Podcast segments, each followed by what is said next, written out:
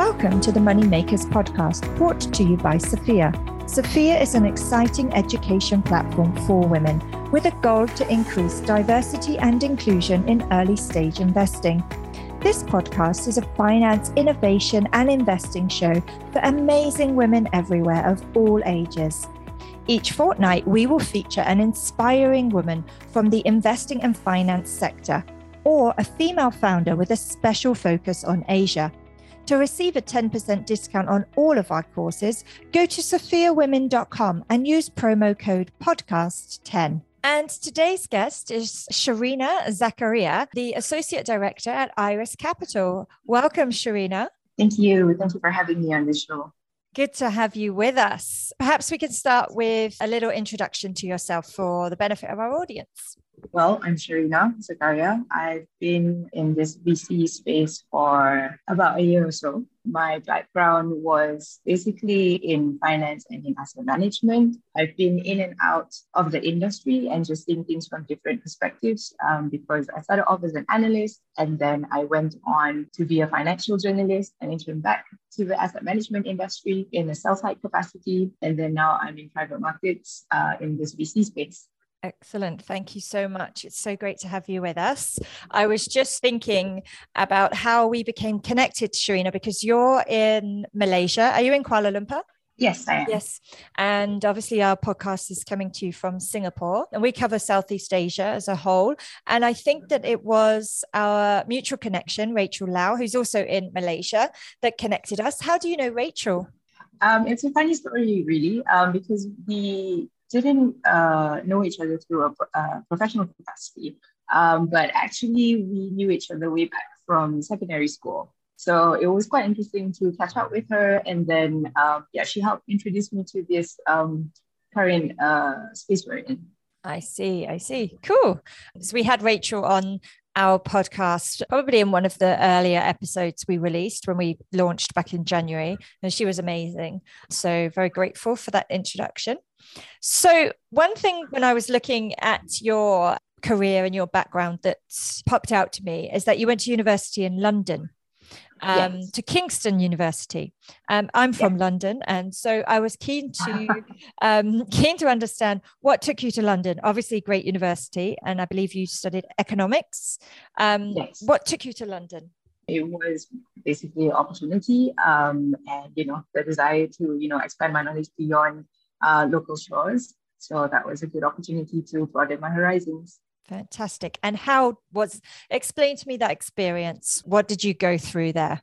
Um, well, um, in terms of uh, studies or I mean the exposure, well, what exactly do you mean? Um, so you, yeah, I mean, in, in, terms of the experience of being over studying overseas, how you found that experience, right, right. The, the, the network that that opened you up to, perhaps it colored some of your ambitions, maybe it sort of steered you in a different direction. Anything that stood out, or perhaps it gave you a, a wanderlust. You wanted to travel the world. What right, any anything?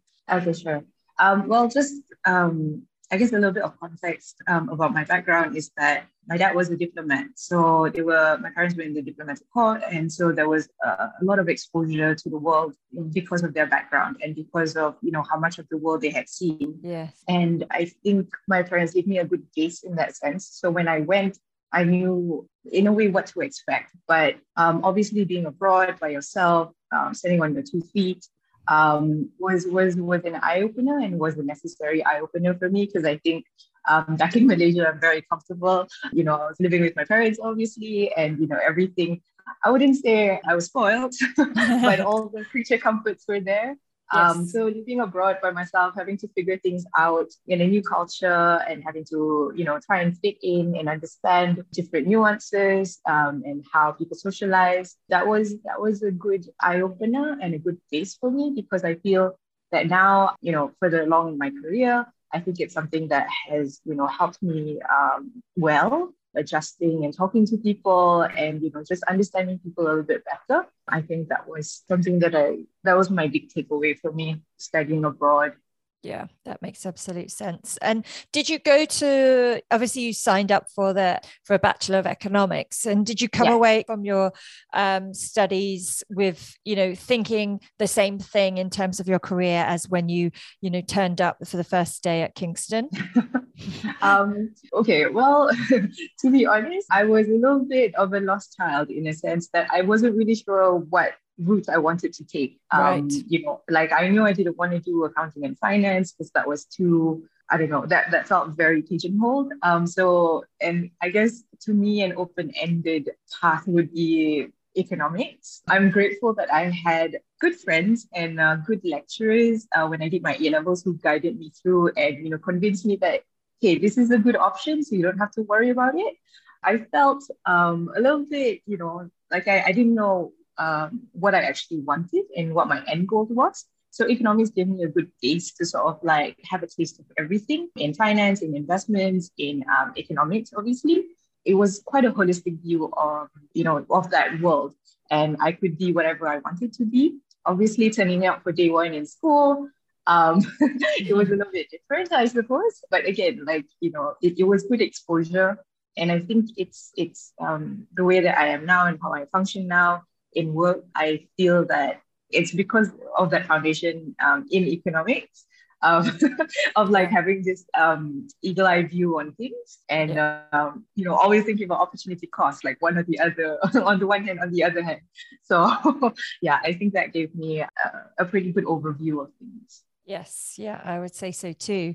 And then did you immediately come back to Asia and you took the because you were your first role was at um, Hong Leong Asset Management, is that correct? Yes. Yeah. yeah. So um I came back and it was at the height of the of the housing bubble in uh, America. So I remember reading um I think it was right after we graduated and the headlines for the FT, I remember picking this up and thinking, oh, damn, was that we're sorry, class of 2009, uh, we have no jobs for you. So it was quite um, scary. And I'm thankful that Asia was fairly insulated from it. And I had the option to go back to Malaysia because many of my friends who were uh, British locals, it was a tough time for them to get jobs in the banking and finance sector. Um, I think a lot of them had to start off doing very doing jobs that were out of what they learned in uni.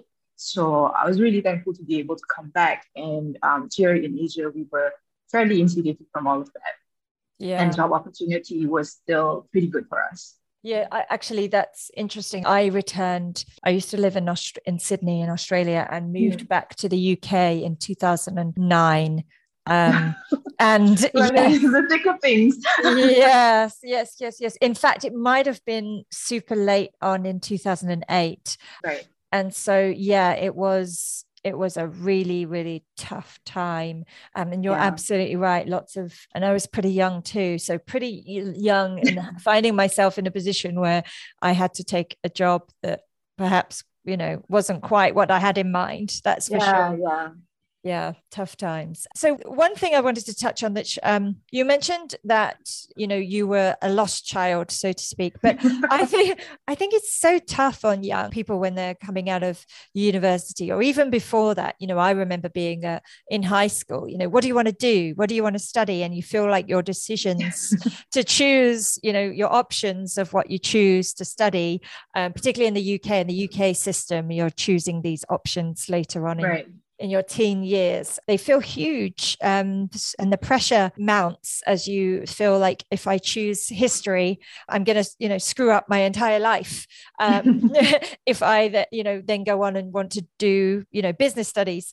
Um, yeah. So it's, it's a lot of pressure. And, and even coming out of university, not knowing what you want to do. I mean, it's super common. I, am always super, you're not envious, but I always admire and respect people yes. that have have that have that I'm going to be X, and yes. it's just a laser focus towards X. Um, yeah, yeah. I've always been a little jealous of that, if I'll be honest. Um, yeah, to a certain extent. Um, mm. I used to, I'll not blame my parents, but I wish that my parents had been a bit more forceful with what they wanted me to be because I, I really wasn't sure what my strengths were, um, what my interests were. I mean, of course, I knew I had a big thirst um, to learn, and economics gave me a great base for that because it's really far reaching uh, what you can accomplish uh, with a degree in economics. Um, there's just so many paths to take. And so, yeah, I was a little bit envious of, um, you know, other friends' parents who would pressure them into like, no, you must take law or you must take the, you know, uh, go into investments.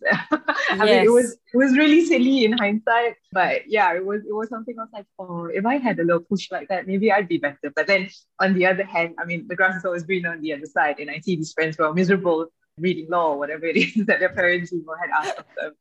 So, so yeah, it's quite funny how that turns out.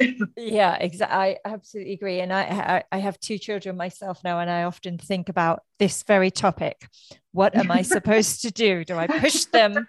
Um, I, you know, with with knowledge that I didn't have as a young as a mm. young person now, like understanding what's important, what you should, you know, what don't waste your time on this. Don't. But I guess there's an element of they need to work some things out for themselves. Yeah. Um, right. So yeah, uh, respect to your parents for allowing you to blossom into your career.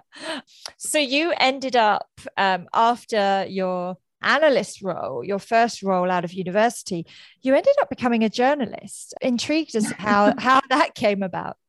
Okay, so um, traditionally, I mean, you think you have a degree in um, economics, so you think you have to go down that route where you practice economics. So, bright-eyed and bushy-tailed, I applied to become an economic analyst um, at Hong Leong Asset Management. So they did buy side, and they also had a fixed income team. So you know, um, the economics degree would be well served there. And then, so I was very excited about that, and I was like, okay, let's do this. Let's see what it's all about. And then I realized, oh, it's a little bit dry in here.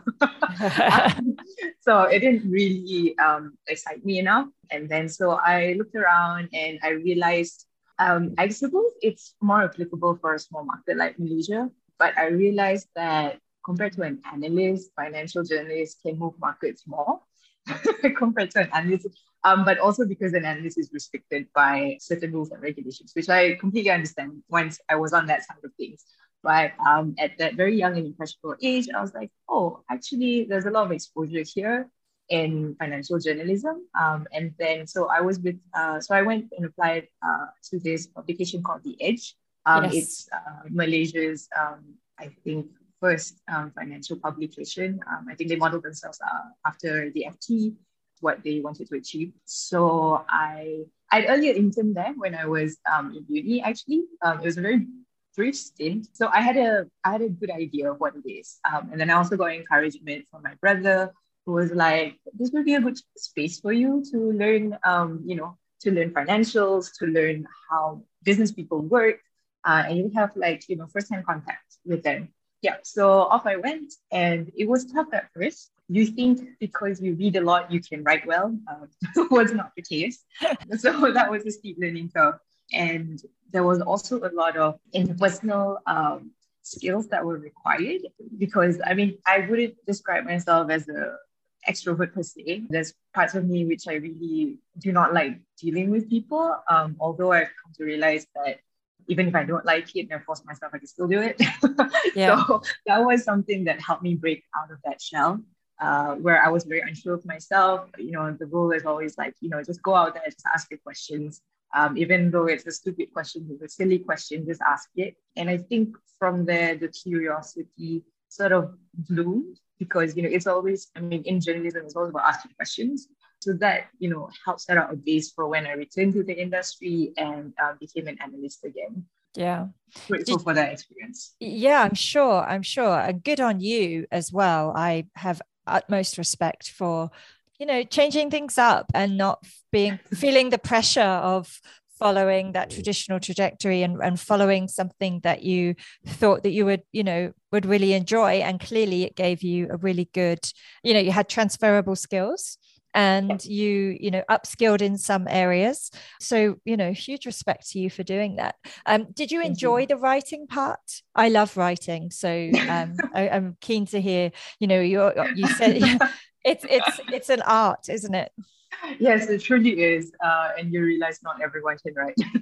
yeah. Um, but yeah, I mean, when you do it every day, so how we start off at the edge is that you're uh, required to do you'll be put through to the so there's a daily publication and a weekly publication. So once you're they set you off in the daily publication before you graduate to the weekly. So yeah you you by hook or by crook every day you have to produce something. So eventually it's sort of like you know they knock it into you that you have to write. And um, i think later on you know as you go along you improve um, the more you read and the more you write and the longer you've been in the industry i think that just develops into something um, of quality yes yeah yeah interesting yeah so i did i, I did enjoy it um, yeah. I, I actually really quite enjoyed it because i think that was um, the start of uh, really good friendships and networking and um, it's nice to see that everyone started off there. Um, my uh, fellow journalists started off there. Many of them are in finance now, um, in banking, in investments. So it's kind of nice to know that, I mean, again, like we're not confined to just uh, journalism. I mean, at that point in time, that there is, you know, uh, there is, like you said, transferable skills that you can carry on later in life to other industries. Yeah, yeah. An interesting observation here, but don't you think that is the flip side of the struggle you said you had which is you know lots of options not being pressured into doing one thing. You you know and you found it difficult to choose what that what you know what it is you should be doing. But the flip side of that kind of challenge and struggle is that you've felt empowered and enabled to kind of do do that and switch around from finance into journalism back to finance you know years ago yeah. you know people wouldn't have been able to do that or, or at least that wasn't yeah. the norm right it was exactly. it was much more of a struggle it was you're an you know economist for for life or you're a lawyer for life um, and yeah. we don't we don't have that pressure so much it's like well i'm going to be a lawyer for the next five years and then i might be an economist um, i might you know like you be a journalist it's it's um it's a very privileged place for us to be in but i appreciate yeah. it also brings its challenges um with so many options yeah agree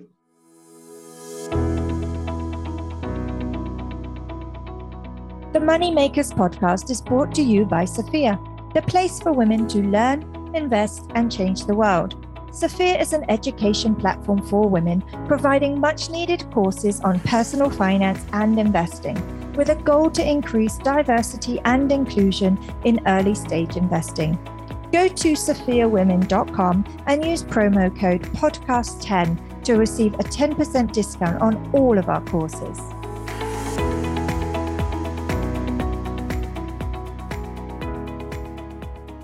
So you um, you went back into um, your finance career thereafter. Yeah.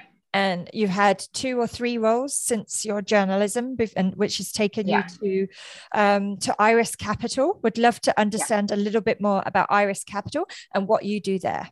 Okay, um, so Iris Capital is Malaysia's first privately driven venture debt fund. Just uh, to note that we have no affiliation to Iris Capital, the French entity. Um, I think there's a larger VC called um, Iris Capital as well. Uh, so it's just by chance we have the same name. Uh-huh. So we co-manage the fund with uh, our partners from South Korea. They're part of a large conglomerate called um, Hanwha. So Hanwha Asset Management co-manages with us. It's been an interesting journey with them because um, this partnership started uh, during the pandemic. So we only met them for the first time uh, last month. Actually, they came down and we were like wow. finally like we're all really excited we're like oh finally you like okay we're hanging out um and then so they've they've they've i mean they're committed to um coming to visit us every few months just you know to establish a better relationship yeah. Um, so like I said, we're a venture debt fund, which is a fairly new asset class in the funding ecosystem in Malaysia and in Southeast Asia. Um, I think in the region, we only have a handful of other um, competitors. So we, um, this program is also part of uh, the Malaysia's part of Malaysia's Ministry of Finance Dana Penjana National Program. So it was a program to help uh, to help boost uh, post-COVID uh, economic growth uh, by supporting local startups and uh, regional startups. So yeah, so they are they are a match for match program. Uh, so whatever we raise, they will match. And um, yeah, we're here to help startups, uh, you know, get funding and a lot of people just aren't very aware or understand what venture debt is. Essentially, it's still a debt product, um, but it's primarily for venture backed firms. And yeah, I mean, that's essentially what it is. I mean, it just completes the funding ecosystem. Yeah. Um, yeah, as opposed to going to a bank or financial institution where a lot of startups may not be able to do that. So we're there to bridge that gap. Yeah, perfect. Really interesting. I mean, that you've been, the Iris Capital has been able and, and the team have been able to build a partnership completely remotely. Yeah. And that's just is, that's game changing. And to, you know to meet so late after starting uh, you know yeah. forming that partnership it's amazing and i can totally relate to that i launched sophia in january this year having not met in person my two business partners in hong kong um, so i feel like i know i mean i'm sure you do too but i feel like i know my partners in Hong Kong very well. I, I have to remind myself that I had never met them because you you spend so much time together and technology is, has enabled that and changed things yeah. for us in such a drastic way that's amazing yes. yeah i totally agree with you it was um of course i mean you know initially there was a lot of i mean i think the one challenge with like zoom calls and google meets and um, all of these um, online you know interactions is that it's, it's the it's the inability to gauge like body language um, and how the mm. person is actually you know reacting to you i mean yes you can see them on the screen but it's very different when you're right there in front of them and i think with the with our korean partners not to say that there was a little bit of a language difficulty but again uh, there's a little bit, you know, it, the nuances. I mean, it would we would it would have served us better if we were, you know, in a room together discussing instead of on Zoom. So there was a little bit, well, I wouldn't say uh, misunderstandings, but it's just, you know, lost in translation, I suppose, yes, um, from yeah. the time. So, you know, once once we finally met, we're like, oh, this is what you meant. Like, sure, sure, okay, right, we'll, we'll get that on track. So, yeah, it was great to meet them. And it was funny how excited they were. And we were excited too. yeah. so, like, the moment the borders opened up, they came down yeah amazing that we're now a little more free here in malaysia and singapore um yeah. it's yeah, that is game changing for us too you're absolutely right i think that you know technology has definitely facilitated the some you know something that we thought was impossible before covid yeah. but we cannot absolutely replace that human to human connection. And we as humans actually do need other humans and and social and professional interactions. So i'm super happy that you can um, you can connect now. I don't know if it's as easy to go to korea right now. Um, but um, at least for us in singapore malaysia things are a little easier definitely the singapore malaysia causeway has been extremely busy I expect they're going to need to be re-tarmacking that road sometime soon. in fact, I think I'm going to head over to Malaysia um, in the coming couple of weeks. So I can't wait. Oh, right. Yeah. Yes. Thank you so much, um, Syarina. I've really enjoyed this chat. And actually, it's gone in a slightly different direction than I thought it would go in, but actually, really um, enjoyed it. And, and thank you so much for sharing your journey with us. Um, really yes, interesting. And I'm sure our listeners will love to hear where you've been and, and the journey you've taken because it's not been the most traditional. And I think that that's probably given you a lot of amazing skills and foundations for a successful career at Iris Capital. So thank you. Thank you, Tanya.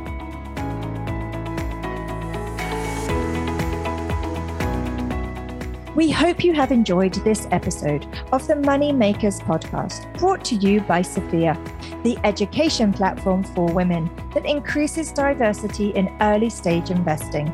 Visit sophiawomen.com and use promo code podcast10 to receive a 10% discount on all our courses learn, invest, and change the world.